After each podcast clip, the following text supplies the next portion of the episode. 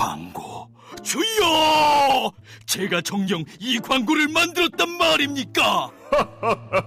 기특하도다. 팟빵과 TBS 앱을 통해 나가는 놀라운 팟캐스트 광고로구나. 김어준의 뉴스공장 955쇼 등 TBS 인기 팟캐스트의 광고를 리포트와 함께 광고주님께 바치나이다. 이제 인간계의 김 사장은 대박 날 일만 남았노라. TBS 팟캐스트 광고 문의는 에드골뱅이 팟빵닷컴이나 전화 02-6903-9261로 하시면 되나이다. 좋구나. 팟캐스트 광고.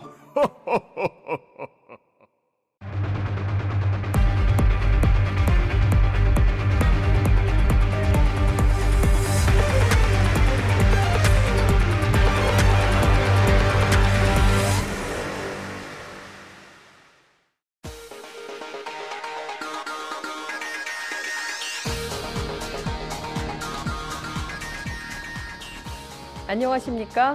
장윤선입니다. 어둠은 결코 빛을 이길 수 없었습니다. 전국에 232만 명이나 된 시민들이 하나가 돼서 연 지난 6차 촛불 집회. 대통령의 3차 대국민 담화 이후 정치권은 요동쳤지만 국민들은 흔들림이 절대로 없었습니다. 바람 앞에서도 굳건했지요. 분열하던 정치권도 분노하는 촛불 민심 앞에는 대통령 탄핵으로 모두 뜻을 하나로 모은 상태입니다. 대통령 탄핵 표결까지 앞으로는 나흘이 남아 있는데요. 대한민국의 운명을 가를 카운트다운이 그야말로 시작이 됐다. 이런 말씀을 드릴 수 있을 것 같습니다. 12월 5일 월요일 장윤선의 품격 시대 시작하겠습니다.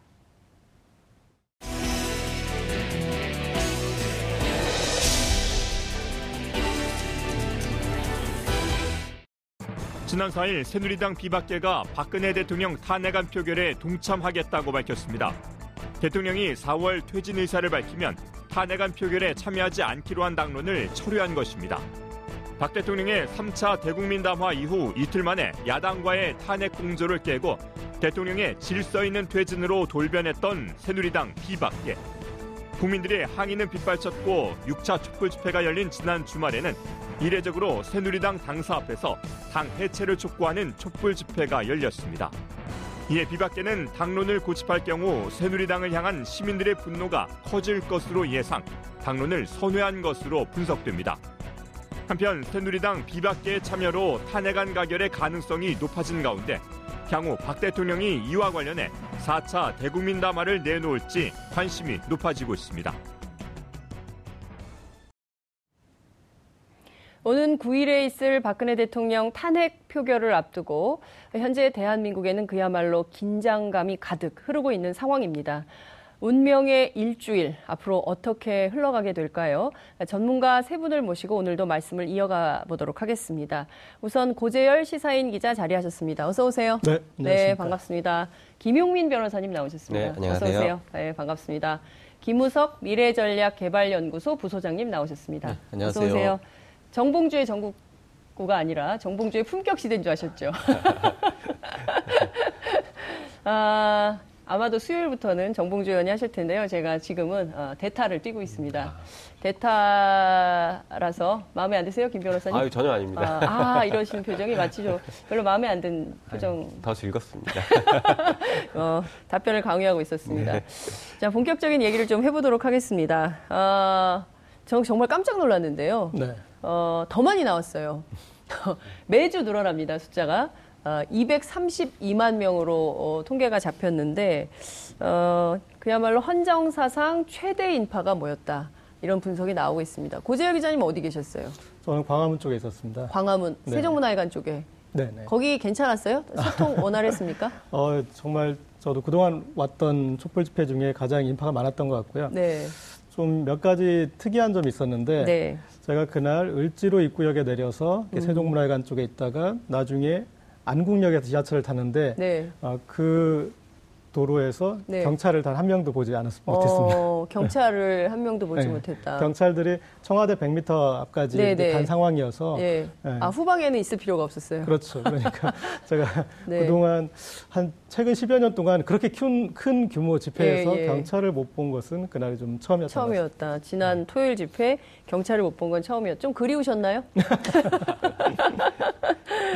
김용민 변호사님은 촛불 네. 집회 나가셨습니까? 네, 지난주에 나갔다 왔습니다. 어, 디 계셨어요? 어, 저는 그, 그 효자동 사무소 쪽이랑 네, 네, 예, 광화문 쪽으로 왔다 갔다 하면서 네. 이번에 또 마침 아이들을 데려 나갔거든요. 어, 예. 그랬더니 아이들이 왜 나왔는지 궁금해해서 설명도 해주고 네. 스티커 같은 거 많이 나눠줘서 굉장히 어. 좋아하더라고요. 아, 스티커 좋아하죠, 애들. 네네. 네. 네, 그래서 아주 뭐 즐거운 네. 네, 그런 축제 같은 그렇군요. 그런 시위 참여. 원래 변호사님들은 그런 촛불 집회 가시면 인권 감시단, 네. 인권 지킴이 뭐 이런 맞습니다. 걸로 활동을 많이 하셨는데요. 그 지금 고재열 기자님에 따르면 경찰이 없었기 때문에 그런 역할이 필요 없었나요? 예, 저희가 이제 인권 감시단을 구성해서 네. 집회가 있을 경우에 이렇게 현장에서 활동을 하는데 사실 최근 집회에는 인권 감시단의 활동이 그렇게 음. 많이 필요하지 않더라고요. 네. 경찰들이 알아서 뒤로 물러나 있고 음. 하기 때문에 그런 것 같았습니다. 그렇군요. 네. 김우석 부소장님도 촛불 집회 나오셨습니까? 마치 제가 그, 출석 체크를 하고 있는 것 같아요. 아, 제가 그 어, 본의 아니게 네. 주말마다 그쪽에서 방송이 있어가지고 아. 어, 이렇게 인, 인파가 많이 있을 때 또 나오게 돼 있었어요. 어, 그래서 몇 주 동안 계속 지켜봤는데 네. 어, 그걸 보면서 지난주에는 좀 놀랬던 게 뭐 인원도 사실 주최 측에서도 발표 안 해가지고 좀 줄어드는 거 아니냐 네. 이런 얘기도 음. 있, 었는데 어, 생각보다 너무 많더라고요. 음. 그리고 어, 굉장히 질서정연한 거는 맞는데 예전보다 그렇게 흥겹거나 네. 문화축제가 많이 음. 없어져서 그런지 네네. 네. 그렇지 않고 사람들이 얼굴이 굉장히 무겁고 음. 발걸음도 무겁고 음. 뭐 그런 걸 보면서 아 이게 막다른 골목까지 왔나 보다 이런 음. 그 두려움 같은 게 좀 생겼고요. 음. 어, 결국은 뭐 햇, 횃불이 나타나면서 전체적으로 분위기 자체는 굉장히 엄숙하면서 음. 준엄한 분위기로 음. 갔다 이렇게 음. 보여집니다. 그렇군요. 엄숙하고 준엄한 분위기였다. 같은 장소에 계셨는데 두 분이 김 변호사님은 굉장히 음. 밝은 분위기였다고 느끼셨고 김우석 부소장님께서는 굉장히 어, 엄숙한 분위기였다 이렇게 서로 다른 평가를 해주셨습니다. 어, 6차 촛불 집회 이후에 새누리당 비박계가 또 입장을 바꿨습니다. 원래 당론으로 어, 4월 말 박근혜 대통령이 퇴진을 하고 6월 조기 대선 하는 것을 사실 당론으로 정했었는데 입장을 다시 바꿨어요. 9일 탄핵에 에, 탄핵 표결에 참여하겠다 이런 입장을 냈는데요. 촛불 집회 영향이냐 이런 분석이 나옵니다. 네. 고 기자님 어떻게 보셨어요? 이거는 어떤 좀 이렇게 구도로 봐야 될 것 같아요. 네. 그러니까, 아, 제가 특히 이번 지난 주말에 가서 느꼈던 거는 어, 선거 때도 사실은 심판 선거가 가장 뜨겁거든요. 음, 근데 네. 어떤 심판 촛불처럼 그러니까 음. 어, 그런 양상이었는데 제가 보는 구도는 여의도 정치와 광화문 정치 혹은 광장 정치가 아, 어떤 대립각을 이루고 있다. 지금 구도는 정당과 정당 간의 그런 갈등 구도가 아니라 여의도 정치로 대변되는 간접민주 정치와 네. 광화문 정치 그리고 광장 정치로 대변되는 직접민주 정치로 대변되고 있고요.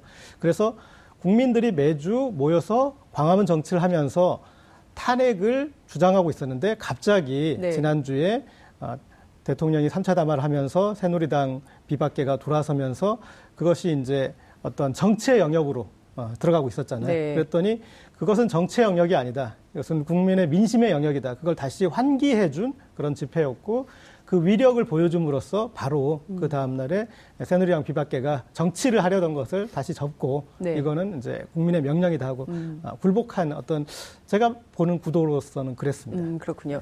새누리당이 굴복한 그러니까 네.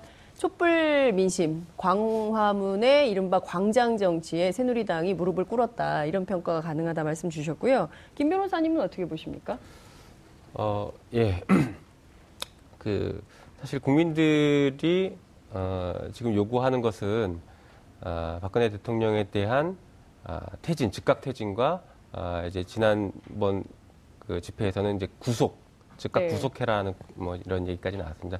그 요구의 저희에는 네. 진짜 마음은 아, 박근혜 대통령이 지금 바로 내려와야 되는 것은 물론 더 이상 대통령으로서 국정 업무를 수행하지 말아라라는 굉장히 강한 요구와 민심의 어떤 반영들이었거든요. 음. 예, 그런 것들이 어, 이제 정당의 어, 정, 정당이 다른 생각을 가지고 다른 의도를 가지고 있으니까 어, 국민들이 다시 한번 더 강한 목소리로 냈던 것 그리고 정당이 결국에는 요지부동할 것 같았던 정당마저도 그 민심의 요구에 부응했다라는 것이 어, 우리 지금 민주주의 역사를 새로 썩어 나가고 있는 매우 중요한 성과 중의 하나라고 이렇게 생각했습니다. 그렇군요. 네. 이를테면 지금 친박 아닌 비박계가 마음을 바꾸게 된 가장 큰 이유는 역시 촛불 민심 때문이다 이런 분석해 주셨습니다. 네. 김우석 부소장님은 같은 의견이십니까? 좀 아니면 다른 입장이신가요? 어, 큰 범위에서는 뭐 차이는 없고요. 네. 어, 지금까지 정치권이 뭐 여야를 막론하고 계속 말이 바뀌면서 지금 음. 어디가 정답인지 탄핵과 하야 중에 왔다 갔다 하고 여야도 그 반 이게 뒤집히고 네. 주장들이 뒤집히고 하면서 국민들 입장에서는 정신이 없었던 음. 거 아닙니까? 지난주 한 주가 예. 아니요 그 전부터 계속 그래서 국민들이 도대체 무엇을 주장하고 어떤 대안을 선택해야 하느냐라고 음. 하는 불만이 있었던 거 사실이고요. 그래서 정치권에서 대안을 만들면 국민은 그것을 투표나 여러 가지 형태로 선택하면 되는데 정치권이 그런 기제가 발동 작용하지 않았던 거죠. 그래서 네. 어, 국민들 입장에서는 직접 의, 견을 표출하려고 광장으로 노고를 무릅쓰고 나와야 하는 거고 그게 벌써 여섯 주가 계속 지속된 건데 지난주 같은 경우에는 한풀 꺾일 거라고 생각했는데 더욱더 많아져가지고 사람들이 음. 너무 놀란 거예요. 네. 아 이런 분위기면은 정말 국민의 심판이 좀 두렵구나라고 음. 하는 것들을 정치권에서 누구나 다 느낄 수 있었던 거고 그런 면에서 비박이 변, 한 거는 어떻게 보면 너무나 당연한 겁니다. 어, 야당 입장에서도 굉장히 놀랬다고 봐, 도 되는 거죠.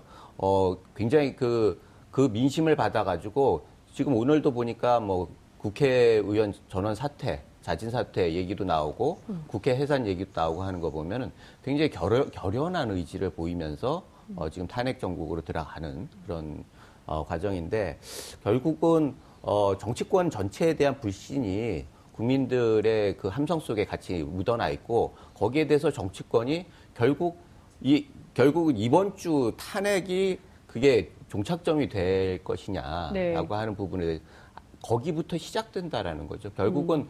국민의 뜻이 그 이번 탄핵 그 국회에서 탄핵 네네. 투표에서 관철되더라도 그 다음부터는 정치권에서 그걸 어떻게 수습해 나가고 음. 그 다음은 어떻게 할 것이냐라고 네. 하는 숙제가 여전히 남는다고 음, 생각합니다. 그러니까 탄핵이 끝이 아니라 탄핵은 어찌 보자면 새로운 시작, 대한민국 정치에서 새로운 시작을 알리는 신호탄이다 이런 분석을 좀 해주셨는데요.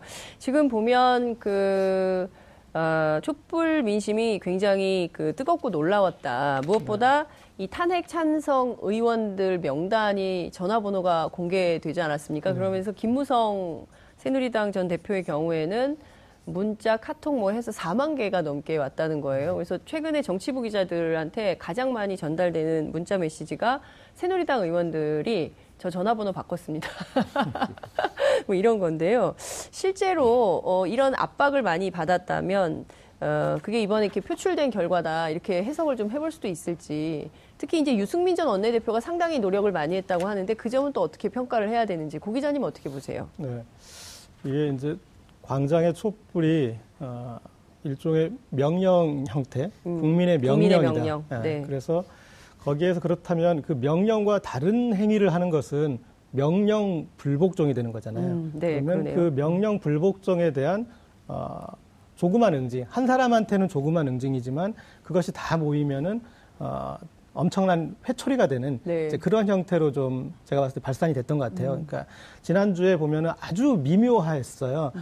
어, 추미애 대표가 이 김무성 의원을 만난 것도 사실은 이제 어, 휘청했었는데 네. 그거보다 이제 더 큰 사건이 이 국민의당이 음. 음. 탄핵 이 표결을 늦춤으로써 어, 어떤 흔들리는 음, 그리고 혹시 꼼수가 있는 것 아니냐 하는 네. 그런 모습을 보이면서 거기에 엄청난 어, 국민들의 어떤 그 저항이 또 가면서 어, 힘을 받았고 그리고 이미 어, 토요일 날 촛불 전에 그런 여러 가지 이, 어떤 일관성 있는 그 힘의 방향들이 보이면서 명령 불복종에 대한 어떤 응징 행위들이 가면서 네. 사실은 대통령이 3차 담화에서 또 묘수를 발휘했거든요. 네. 그래서 정치권에서 이걸 받아서 정치의 영역으로 음. 풀어갈 수 있는 어떤 계기를 줬고 그리고 그것을 활용하기 위해서 친박이든 비박이든 어떤 네. 방향으로 움직이고 야당도 심지어 음. 그것에 동조하는 양상을 보였었는데 네. 그것에 대해서 어, 국민들이 예, 아주 냉혹하게 음. 명령 불,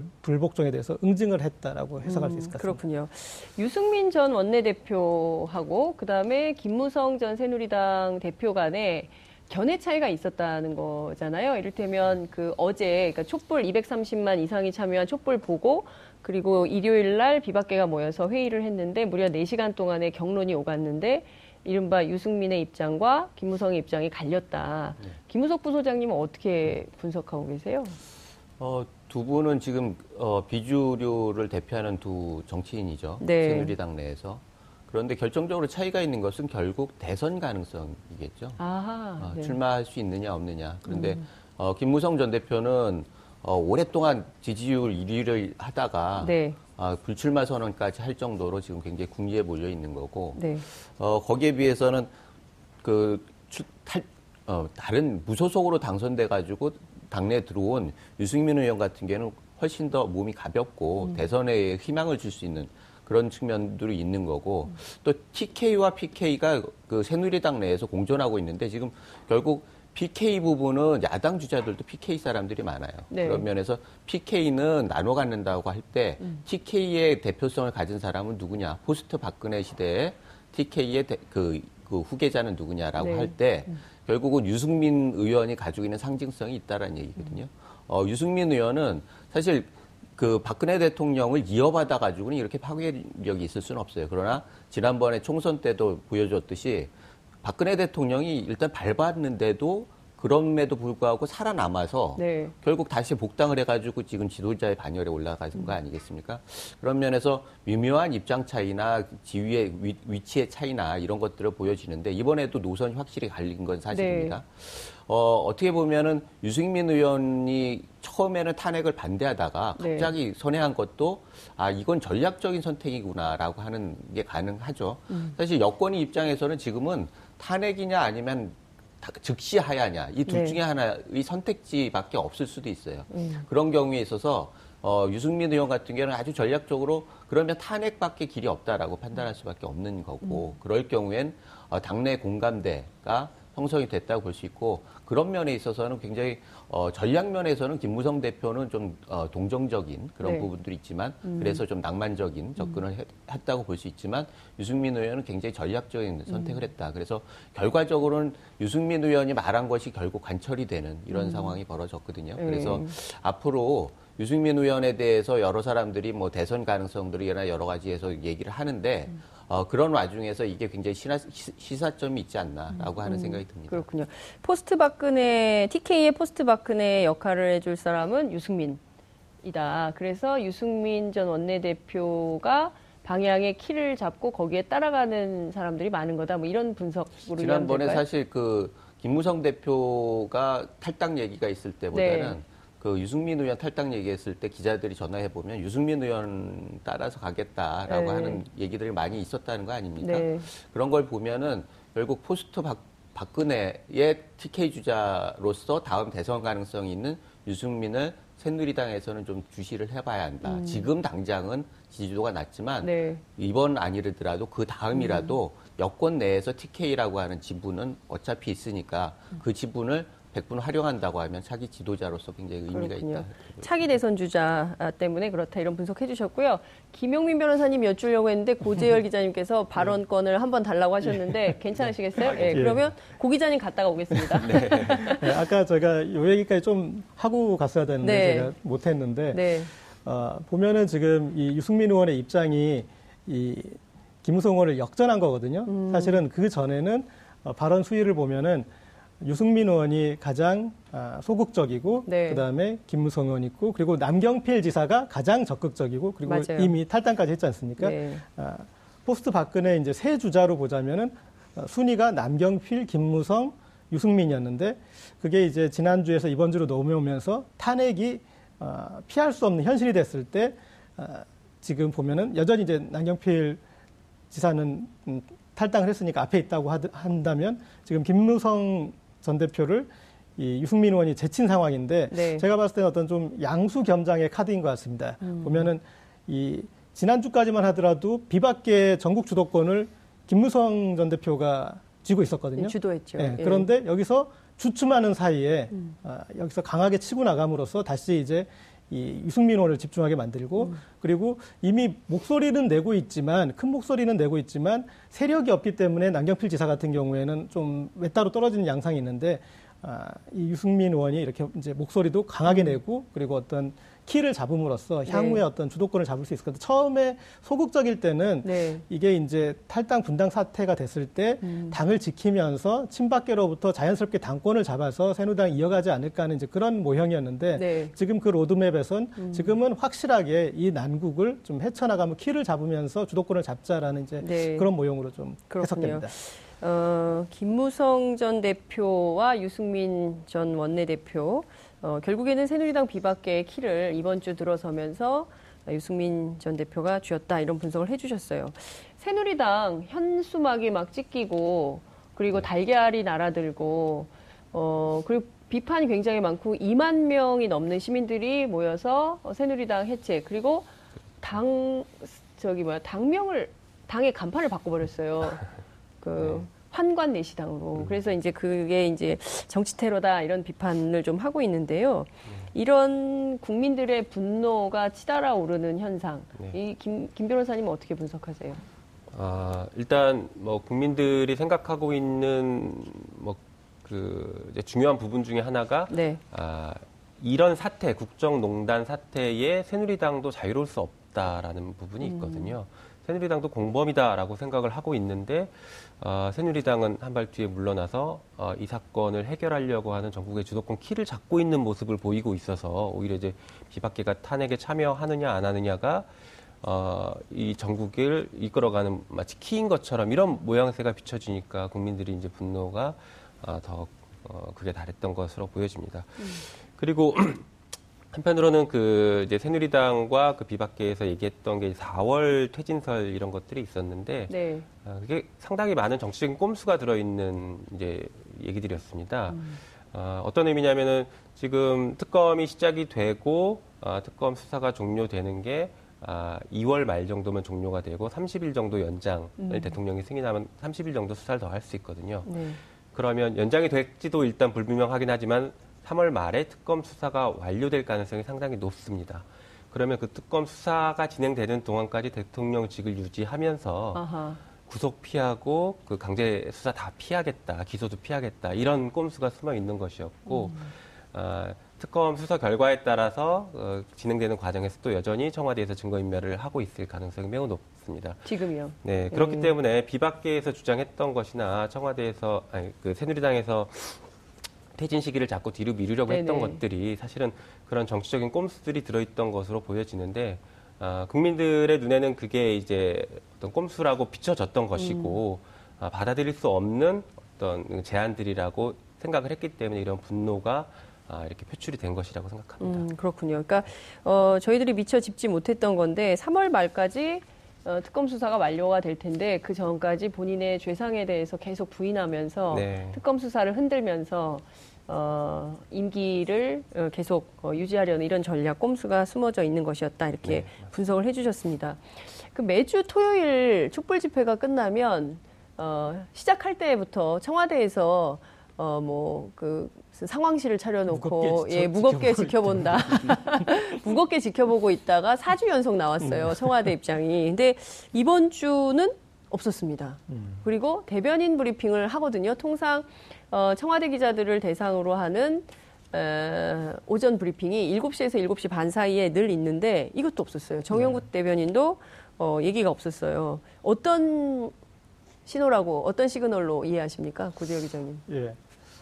그 지난주에 대국민 담화 3차 대국민 담화를 발표하고 네. 그 내용에 대해서 국민들이 어떻게 받아들여 줄 것인가 그게 되게 관건이었다고 생각합니다. 음. 아, 그래서 본인의 진퇴를 국회에 맡기겠다는데 네. 그, 그렇다면 이제 물러나는 선언을 한 것이다. 음. 그래서 그 부분에 방점을 찍자면 이제 남은 숙제는 국회가 정치가 풀어야 되는 것이 되는 거고요. 네. 그런데 이것을 꼼수로 바라본다면 음. 어, 이것은 어떤 정치적인 어떤 이 술수다. 네. 아, 그리고 꼼수가 있다. 음. 아, 그리고 이것은 어떤 그런 혼란을 노린 것이다. 라는 이제 그런 컨센서스가 형성되면은 네. 그게 정치 영역으로 가지 않고 네. 어, 국민들이 다시 대통령하고 대결하게 되는 양상으로 가는 것인데 그 2, 3일 안에 벌어진 어떤 그 해석이 네. 꼼수라는데 어, 공감대가 형성된 것 같습니다. 그래서 어. 꼼수기 때문에 그것을 가지고 정치의 여지가 전혀 발생하지 않는 것이고, 음. 예, 그래서 국민들이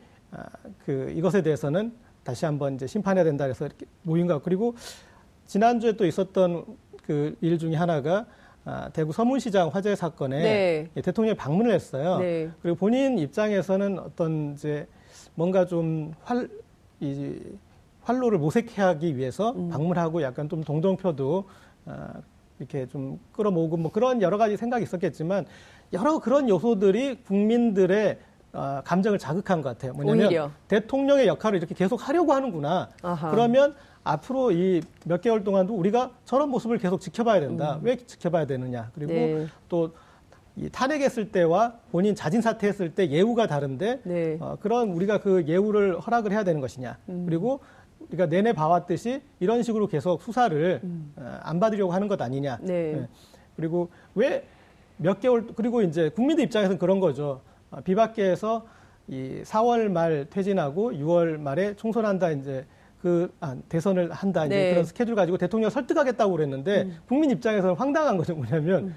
그거는 가서 대통령을 설득할 게 아니라 당신들이 와서 국민한테 얘기를 해봐야지. 네. 국민들이 왜 지금 인정하지 않는 대통령을 4월 말까지 5개월 동안 더 바라봐야 되는지에 대해서 국민을 설득해야 되는데 그런 생각 안 했었잖아요. 음. 근데 어떤 이런 코드들이 아 이건 어, 우리를 위해서 어, 국민의 명령을 따르는 그런 것이 아니었다라고 음. 그냥 명확 가나하게 그렇군요. 해석한 것 같습니다. 예, 오히려 어, 박근혜 대통령의 대구 서문시장 방문이 국민들의 분노를 더 일으켰다. 그런데 뭐그 서문시장 상인 한 분의 인터뷰가 굉장히 폭발적인 유튜브 조회수를 기록하고 있는데 어, 이게 뭡니까? 막 이러면서 뭐 비판했던, 대통령을 비판했던 그런 것들이 어, 응축돼서 지금 분노로 나오고 있어서 제대로 된 논평조차 발표하지 못하고 있는 거 아니냐 이런 것 같은데요. 김우석 부소장님 어떻게 보세요? 지금 사, 정영국 대변인 네. 그 동정론이 많아요, 사실. 아, 그래요? 어떤 동정론이 있습니까? 아니, 사실 그동안은 뭐 네. 지금 민경욱 대변인도 대변인 하다가 정치적으로 네. 굉장히 성공을 하는 네. 대변인 출신들이 굉장히 성공적이지 네, 않았습니까? 예. 그런데 정영국 대변인은 마지막에 정말 험한 꼴 당하면서 뭐 예. 어쩔, 어쩔 수 없이 대변을 해야 하는 옹호를 네. 할 수밖에 없는 예. 그런 역할이 있기 때문에 좀 곤란한 처질이 있을 것 같긴 해요. 네. 그런데 어, 어찌됐든 이, 이, 부, 이 부분을 정례 브리핑을 안 했다라고 하는 것들은 뭐 상징하는 부분이 있을 것 같습니다. 지금 음. 청와대에서는 어, 상당히 당황하고 있는 건 사실인 것 같아요. 네. 지난주까지는 좀 더 보자라고 네. 하는 어, 기류가 있었는데 음. 이게 뭐 들불같이 이렇게 퍼져, 퍼져 있을 때 통제 가능하다고 네. 하는데 지난 주말로서 이게 산불이 음. 돼가지고 통제 불가능하게 됐거든요. 아, 지금 산불 상황이다. 예, 네. 그래서 어, 이걸 대책을 세우려고 하면 그 전에 기회가 참 많았습니다. 예. 들불에 예. 있을 때는 예. 그래도 뭐 어, 요구하는 것보다 더 많은 물량을 투자해서 이걸 덮어버리면은 사실 네. 그 진압이 가능했거든요. 예. 그런데 그런 것들 계속 늦추고 늦추다가 지금 몇 주 만에 결국은 산불로 번지면서 음. 통제 불가능한 상황이 됐으니까 네.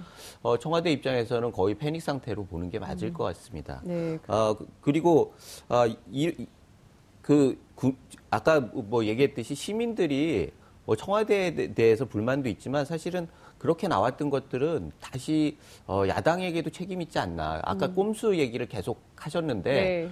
꼼수라고 하는 거는 사실 야당 입장에서는 야당에서 그 대통령이 얘기를 했을 때 꼼수라고 말할 수밖에 없었던 건 야당 내부에서 조율이 안 되고 대안을 만들 수 없다라고 하는 걸 네. 자백하는 거거든요. 음. 어, 오히려 그걸 확 받아가지고 대안을 제시해가지고 정국을 이끌 수 있었, 음에도 불구하고 네. 그런 것들을 못했단 말이죠. 그래서 음. 어, 지금 뭐 사실 김종인 위원장도 그렇지만 대, 전 대표도 그랬지만 지금 탄핵 이후의 스케줄에 대해서 준비된 게 없어요. 코앞에 다음 주에 벌어질 그렇습니다. 일인데 예. 어, 그런 상황을 지금 어, 상정해 놓고 아무 대책도 안 세우고 있다라는 게 뭐 핵심적인 문제인 것 같고 음. 결국은 이번 주에는 그럼 탄핵 이후의 과정을 어떻게 정치권이 쿠킹해 나갈 것이냐라고 네. 하는 부분들에 대해서 보다 심도 있는 논의가 필요하고 이거는 음. 새누리당이 할 수 있는 건 아니고요. 네. 야당 내에서 좀 어, 조율을 해야 할 것 같아서 음. 지금 그 정국을 꼬이게 하는 경우는 여, 청와대와 여당의 미련 네. 그리고 야당의 탐욕이에요.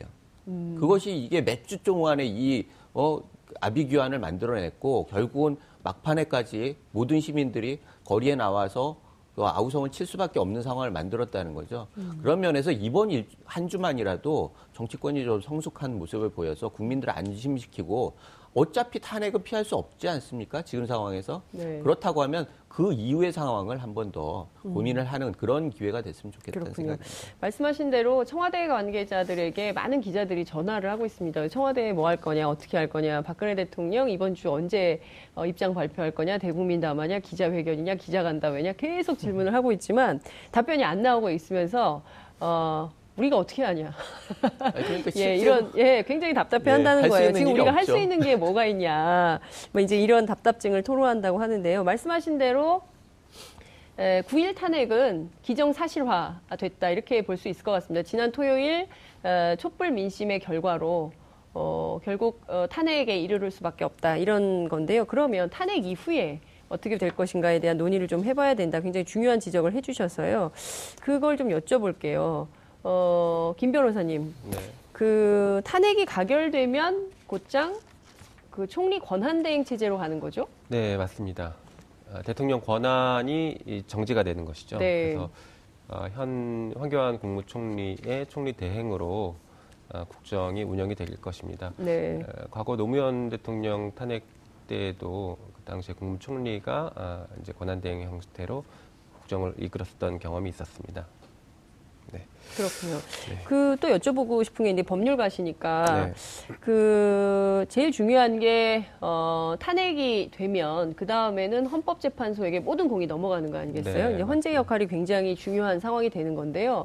180일 동안 네. 어, 탄핵에 대한 심판 과정을 겪 그 과정할 수 있는데 네. 기간을 단축해서 일찍 끝낼 수도 있는 건가요? 그럼요. 그거는 음. 뭐 얼마든지 가능한 것이죠. 음. 에, 그 기간 동안에 그 결정을 할 수 이제 충분히 숙고해서 결정을 해라라는 뭐 그런 취지이지 네. 반드시 네. 180일 동안 아, 180일 다 채워서 결정을 해라라는 의미는 아닙니다. 음. 지금과 같이 국정 공백 상태가 상당 기간 지속됐고 이미 지속돼 왔고 지속되고 있는 이런 상황에서 헌재가 결정을 미루는 것 역시 네. 어, 지금 현 그 국정농단 사태에 어, 동조하는 그런 모양새로 비춰질 가능성이 있기 때문에 네. 헌재 입장에서도 아, 이 사건을 최대한 신속하게 음. 결정을 하려고 할 것입니다. 그렇군요. 그리고 기존 헌재에서 그 대통령 탄핵과 관련돼서 이런 이런 경우에는 탄핵을 할 수 있다라는 어떤 기준들을 세워놓은 상태이거든요. 네. 그래서 이 사건이 그 기준에 어, 부합하는지 이런 부분들을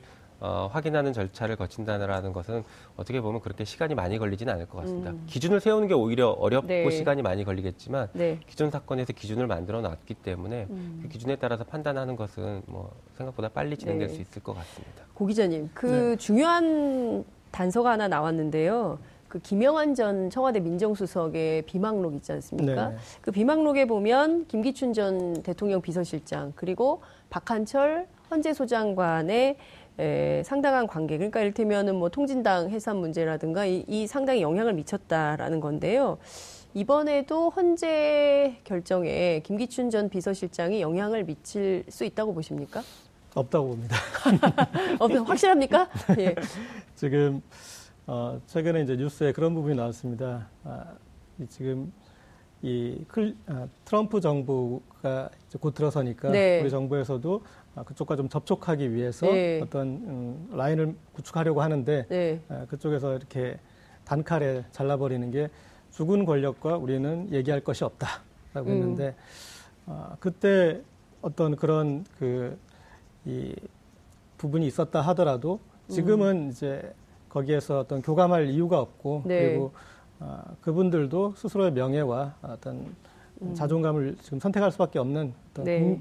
안 그러면 네. 헌법재판소에 또 네. 100만이 갈 수 있습니다. 아, 그렇군요. 촛불이 지금 직접 민주주의가 활활 타오르고 그렇죠. 있는 상황이어서 100만과 개로수 예. 개로화되니까 아까 김은석 부소장님 좀 이제 양비론적으로 말씀하셨어요. 그러니까 야당도 좀 사실은 왔다 갔다 하지 않았냐. 근데 네. 저는 그 야당이 왔다 갔다 한 부분에 대해서는 그렇게 생각합니다. 예전에 그런 이제 얘기를 하죠. 원내대표가 네. 이 지금 어, 여의도는 여의도 정치가 있고 촛불은 촛불 정치가 있다고 그랬는데 네. 그때 그걸 헷갈렸던 거죠. 그렇군요. 네, 그래서 지금은 국민의 명령을 이제 따르면 된다 해서 나중에는 이제 수군, 수능을 했는데 그래서 네. 그런 부분으로 좀 해석할 필요가 있을 것 같습니다. 그렇군요. 자, 탄핵 정국에 대해서 저희들이 지금까지 살펴봤습니다. 여러분께서는 지금 새로운 시각, 깊이 있는 분석, 생방송으로 진행되는 장윤선의 품격 시대와 함께하고 계십니다.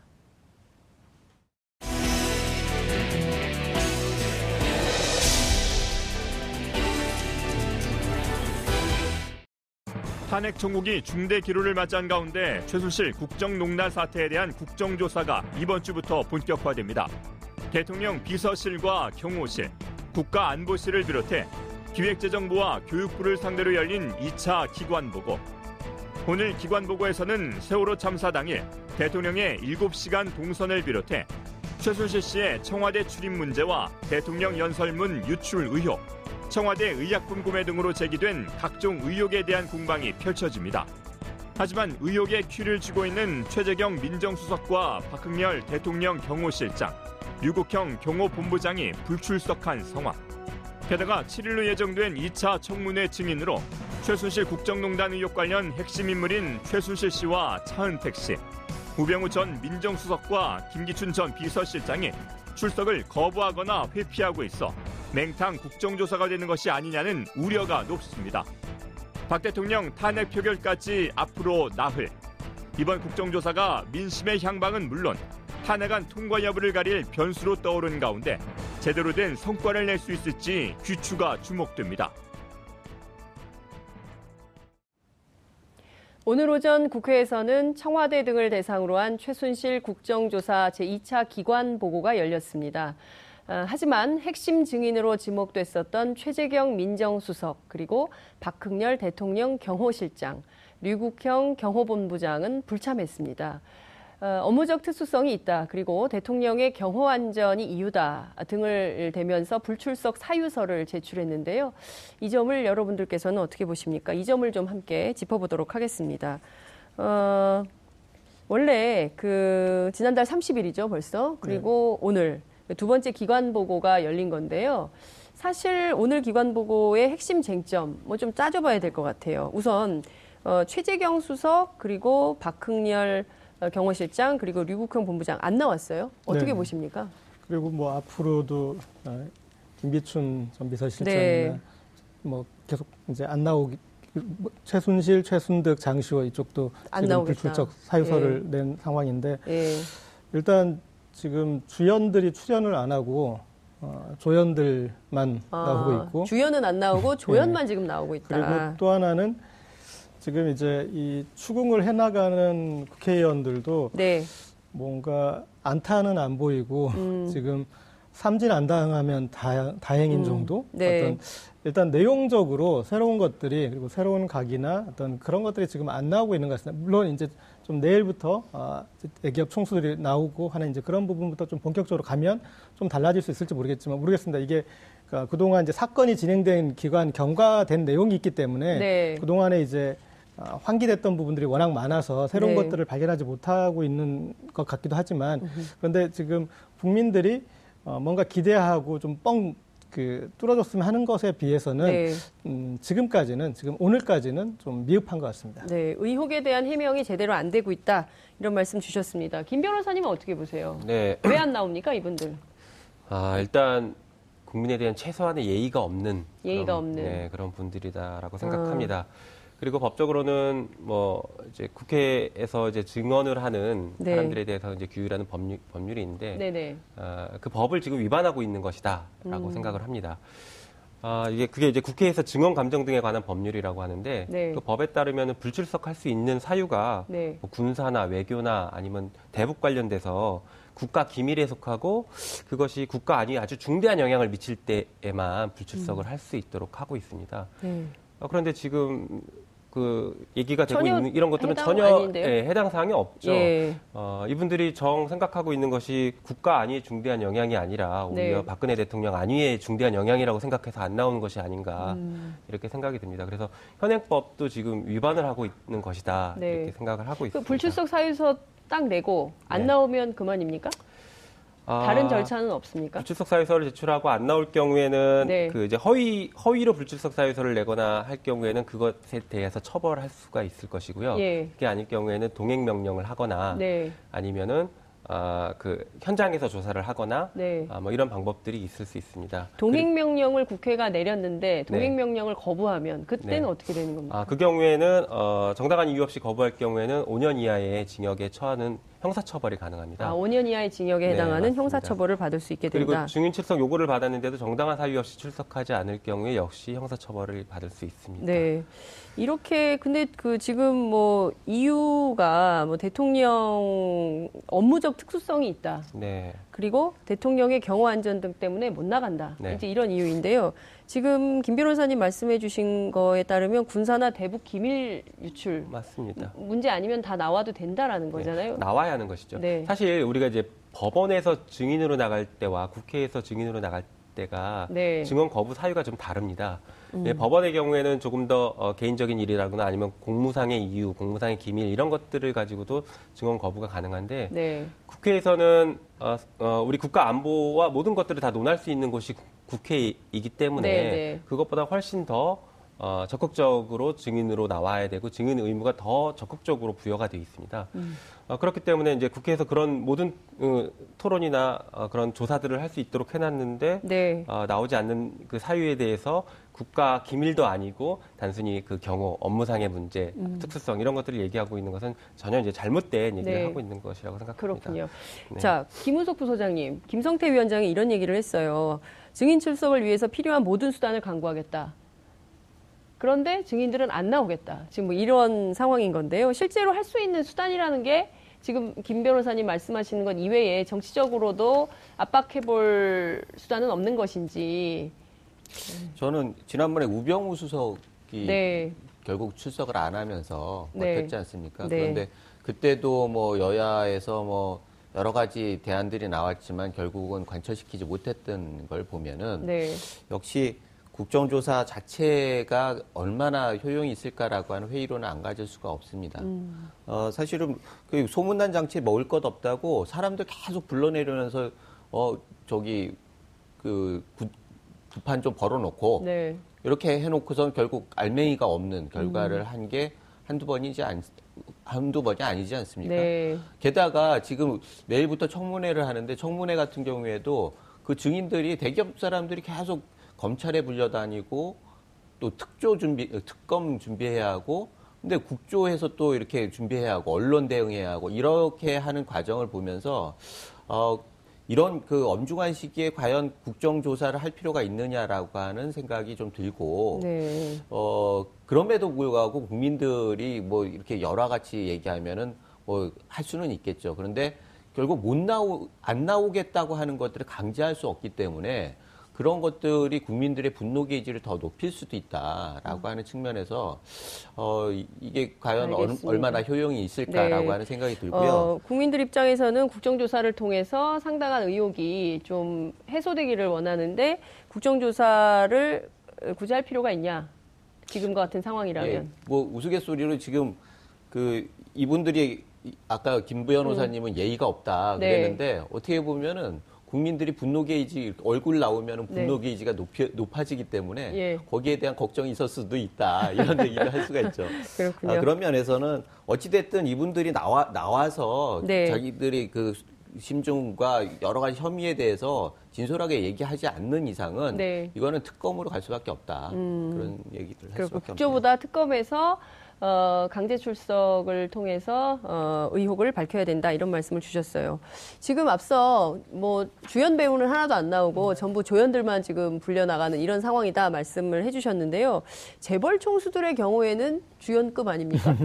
그 실제 이게 그 제일 중요한 이제 뇌물죄의 예. 성사 여부가 핵심인데요. 그러니까 내일은 조금 달라질 것 같습니다. 내일 분위기는 예. 좀 달라질 것이다. 그리고 이제 일단 그 국정 조사를 네. 이렇게 할 바에야 이걸 할 필요가 있느냐라는 이제 얘기가 나오는데 제 생각엔 이렇게 밖에 아, 진행이 안 된다면 네. 더 잘할 수 있게 제대로 할 수 있게 하는 그것을 좀 강구해야 된다고 생각합니다. 제도적 대안을 만들어야 예. 된다. 예. 뭐 어떤 수사권도 없고 그리고 지금 자료 요구에 대한 어떤 그런 것도 제대로 안 되다 보니까 네. 일반 국민들 봤을 때는 국정감사하고 음. 국정조사하고 뭐 그렇게 차이도 못 느끼는 그렇게 네. 되는데 이게 조사 국정조사라는 이름이 붙었을 때는 뭔가 더 적극적으로 할 수 있는 어떤 그 여지들이 있어야 될 것 같고요.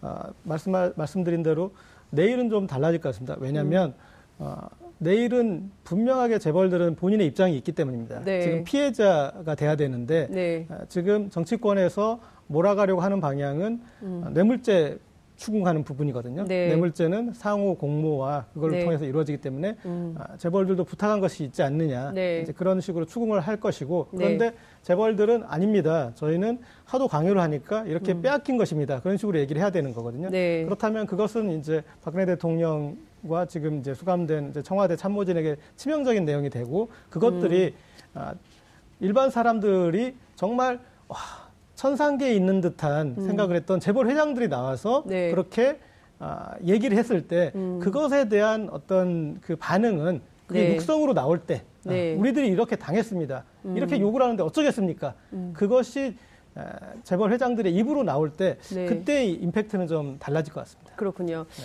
지금 재벌 회장들의 경우에는 그 피해자로 본인의 위치 선점을 좀 해야 되는데 국정조사 과정에서 이게 피해자가 아니라 피의자로 어, 바뀔 가능성 이런 것은 없을까요? 그 오늘 아침 조간 보도에도 뭐 꼼꼼하게 좀 민원을 제기했다라는 네. 어, 의혹이 제기가 됐는데요. 김 변호사님 어떻게 보십니까? 네, 일단 뭐 우리가 검찰 수사에서 뇌물죄가 빠진 부분을 아쉬워하면서 그 많은 비판을 했었는데, 그렇죠. 예, 이제 아마 특검에서는 뇌물죄 부분을 당연히 수사의 범위에 포함시킬 것 같습니다. 그래서 국정조사와 무관하게 이미 그 피의자 신분으로서 조사를 받아야 될 대상에 포함되어 있는 것이 아닌가 이런 생각이 먼저 듭니다. 네. 그리고 우리가 먼저 국정조사와 수사의 차이를 먼저 말씀을 드려야 될 것 같은데요. 그 수사라는 것은 범죄 혐의가 있을 때 처벌을 목적으로 수사를 하는 것인데 네. 국정 조사는 어, 범죄 혐의가 없더라도 업무의 부당함을 음. 가지고도 조사를 할 수가 있는 것입니다. 음. 그래서 우리 지금 국민들이 가장 분노하고 크게 문제가 됐던 것이 어떻게 대통령이 대통령이 행사할 권한을 최순실 씨에게 넘겼느냐라는 부분이거든요. 네. 그런데 이 부분은 개별 행위에 대해서 기밀을 넘겼냐 안 넘겼냐 이런 것들을 가지고 처벌할 수 있을지 몰라도 대통령 직위를 함부로 다른 사람에게 넘겼다라는 것 자체가 범죄는 아니라서 네. 이것을 수사해서 처벌하기는 어렵습니다. 음. 그렇지만 우리 국민이 분노하는 지점은 바로 그 부분이거든요. 네. 대통령이 대통령 역할을 안 했다는 거. 우리가 최순실이 그 운영하는 국가에 살았다라는 것, 음. 예, 선출되지 않은 권력에 지배당했다라는 이런 분노인데 아, 그 부분은 사실은 국정조사에서 아, 심도 깊게 다뤄줘야 될 부분이다라고 네. 저는 생각을 합니다. 음. 그래서 수사와는 조금 다른 부분이 있다라는 것이 있고요. 네. 그리고 과거 그 이래재단이라고 있었습니다. 전두현 네. 전두환 그렇죠. 노무현 대통령 예. 때 그때 지금 이 사건과 거의 거의 비슷하게 대기업이 출연을 했고 재단을 만들어서 출연을 했었는데 그때에서는 대법원 대법원까지 확정된 판결에 의하면은 대기업들은 피해자가 아니다. 그때는 음. 이제 공갈죄의 피해자다. 뭐 이런 주장을 했었는데 공갈죄. 네. 예. 우리 피해자가 아니다. 뇌물 음. 공여죄의 어, 뇌물 공여자이다, 네. 뇌물죄 공범이다 이렇게 네. 명확하게 판단을 했습니다.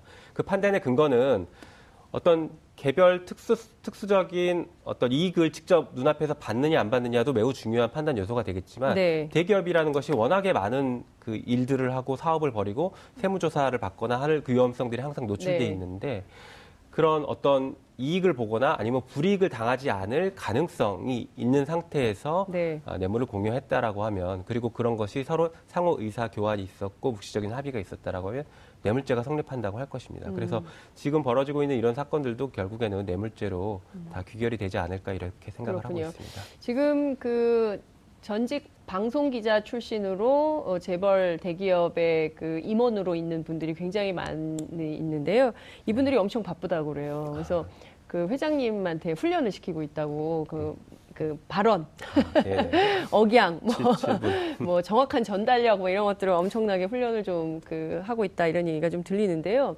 중요한 포인트는 사실 우리가 이제 정경유착은 이제 없을 거야라고 생각을 했는데 어, 정말 80년대, 70년대나 들었던 정경유착이 다시 한번 신정경유착이라고 불리죠. 이 커넥션이 이번에 드러나서 국민들한테 굉장히 큰 충격을 준 상황입니다.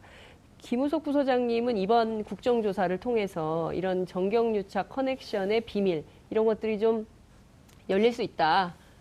비밀이라기보다는 이건 누구나 다 아는 거죠. 이미. 예. 아니, 이, 이거는 계속 반복되는 것이기 때문에. 네. 그 구체적인 전술들이 바뀔 뿐이지 네. 대기업들이 네. 예전에 삿대기로 돈을 주던 음. 걸 뒤에서 뇌물로 주는 이 네. 구조로 바뀌는데 그 본질적인 이유는 지금 우리나라 대기업들이 지배 구조가 너무 취약하기 때문이에요. 음. 사실 어그 오너가 음. 정권을 휘두르고 있는 우리나라 대기업의 네. 대기업 지분은 굉장히 작거든요. 오너의 그렇죠. 지분이 굉장히 맞아요. 작거든요. 네. 그런데 그런 것들을 그 그때만 해도 괜찮은데 그게 상속되고 이렇게 하다 보니까 상속세의 문제도 있고 여러 가지 문제들이 있어요. 그러니까 외국 자본들이 아무래도 거기에 대해서 그, 그 공격을 해올 수밖에 없는 거죠. 그거를 막을내다 보니까 정부의 도움이 필요한 거고 그러다 보니까 이번 같이 국가 제일 그 세계 4대 기금 중에 하나인 네. 국민연금의 기금이 필요했던 거예요. 도움이. 음, 음. 이런 구조에서 국가가 얼마나 중요한가라고 하는 부분들을 음. 그들이 잘 알고 있기 때문에 국정조사에서 안 나올 방법이 없는 거죠. 음. 그래서 예전에 그 삼성 같은 경우에도 그렇지 않습니까? 우리는 이미 글로벌 기업이다라고 얘기했는데 실제로 그 구조 자체는 너무나 허약한 거죠. 네. 그런 면에서 예전에 우리 대선 때도 이 대기업의 지배 구조를 어떻게 안정화시킬 것인가 여러 대안들이 음. 나왔습니다. 음. 그런 것들을 이번에 개원 논의와 함께 좀 음. 구체적으로도 논의해 볼 수 있는 기회가 됐으면 좋겠고요. 네. 이번이 정말 너무 큰 위기 아니겠습니까? 음. 지금 모든 나, 그 안보니 경제니 정치가 모두 위기인데 이 위기를 좀 긍정적으로 기회로 바꿀 수 있는 그런 대전환의 계기를 만들었으면 좋겠고 네. 그 하나의 구성 요소가 음. 우리 지배 구조, 대기업의 지배, 우리 경제 구조에서 음. 그렇게 중요한 대기업의 지배 구조를 어떻게 만들 음. 것이냐 이런 논의까지 포함됐으면 좋겠다는 네. 게 바람입니다. 그러니까요. 지금 사실 국회에는 지배 구조 어, 개선 이 문제에 대해서도 다 법률안이 나와 있는데요. 그동안 사실 어, 여당의 반대로 안 됐던 측면들이 있었는데 이번에 어찌됐든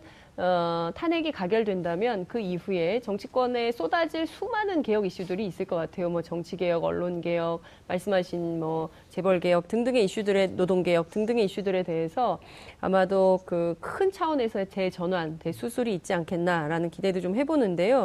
그나저나 이 그 국정조사 이게 큰일인데 핵심 증언을 해줄 증인들이 전부 불출석해버리면 이게 안고 없는 국조였다. 이런 비판 속에 그냥 막을 내리게 되는 거 아니냐라는 우려가 벌써부터 쏟아집니다. 실제 이번 국정조사가 탄핵 국면에 영향을 미칠 거라고 보십니까? 고 기자님 어떻게 보세요? 저는 어, 일단은 국민들한테 이제 이 어떻게 벌어지고 어떤 식으로 전개됐는지 그런 음. 사건에 대해서 좀 설명을 해줄 수 있는 기능은 있다고 생각합니다. 특검으로 가기 전까지 왜냐하면 너무나 많은 것들이 계속 여기저기서 터져 나오니까 음. 잘 정리가 안 된게 네. 많지 않습니까? 그런데 이제 그 와중에 될 것 같고 그리고 어, 대기업들, 재벌들이 이렇게 회장들이 오는데 거기서도 이렇게 옥석이 가려지는 음. 그러니까 옥석이 가려진다는 표현이 좀 그렇고 상대평가 될 것 같습니다. 뭐냐면 네. 계속 한진 같은 그런 회사 상황은 피해자 상황인 경우가 많고 네. 또 삼성 같은 것은 공모한 어떤 정황이 너무나 많은 네. 어떤 그 뇌물의 이 뇌물죄 피의자 상황이 맞고 그래서 네. 그런 것도 또 구분해 보면서 그래서 음. 어, 이 상황을 좀 더 정돈해 갈 수 있는 그런 기능은 있을 거라고 음, 생각합니다. 그렇군요. 이렇게 하나하나 정돈되어 가면서 그 죄상이 낱낱이 좀 드러날 수 있을 거다 이런 말씀 주셨어요. 네. 시간이 없기 때문에 짧게 한 말씀씩만 들을게요.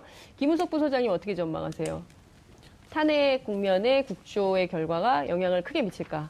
못 아, 미칠까? 국조요? 예. 국조가 결정적인 영향력을 미치긴 힘들고요. 네. 사실 이게 탄핵 전국에 있어 탄핵을 가결시키는 동의는 될 수 있을 것 같습니다. 네. 어, 어차피 이게 여론에 떠밀려 가지고 지금 탄핵까지 갔기 때문에 네. 결국은 그 여론에 그 이렇게 연료를 주는 그런 역할을 할 수 있을 텐데 결정적으로 탄핵 이후의 부분은 또 다른 정치권이 과제로 삼아야 할 부분이다 음, 이렇게 말씀드립니다. 김 변호사님 끝으로 한 말씀 주시죠. 네, 이게 탄핵에 결정적인 영향을 미치기는 어렵다라고 저도 생각을 하고 있습니다. 지금 겪고 있는 이런 뭐 현상들이 사실은 우리 모두 거의 처음 겪는 일일 네. 겁니다. 대통령도 처음 겪을 것이고 정치권도 처음일 것이고 우리 국민들은 더더욱 처음일 것입니다. 과거 50년 전에 있었겠지만 지금 네. 또 새로운 세대에선 다 처음 겪는 일이라서 아, 합리적인 대안을 만들고 아, 이게 빨리 수습해서 아, 이제 우리 국가가 좀 제대로 좀 돌아가는 그런 네. 모습을 만들었으면 좋겠다는 네. 생각을 갖고 있습니다. 그러니까요. 우리에게는 정말 운명의 나흘이 남은 것 같습니다. 구시대의 종말을 고하고 새로운 시대 에, 어떻게 대안적 시스템을 만들어 갈 것인가를 고민해야 되는 시대, 운명의 나흘이 아, 시작됐다 이런 말씀을 좀 드릴 수 있을 것 같습니다. 아, 여러분께서는 지금까지 최순실 게이트 국정조사 그리고 어, 운명의 카운트다운에 들어간 대통령 탄핵에 대해서 함께 토론하는 시간을 어, 들으셨습니다. 아, 시청자 여러분들께서는 어떻게 보셨는지 궁금합니다. 여전히 판단은 시청자 여러분, 현명한 시민의 몫입니다. 깨어있는 시민들이 함께 만들어가는 시사 토크쇼 장윤선의 품격 시대 여기서 마무리하도록 하겠습니다. 아, 감사합니다.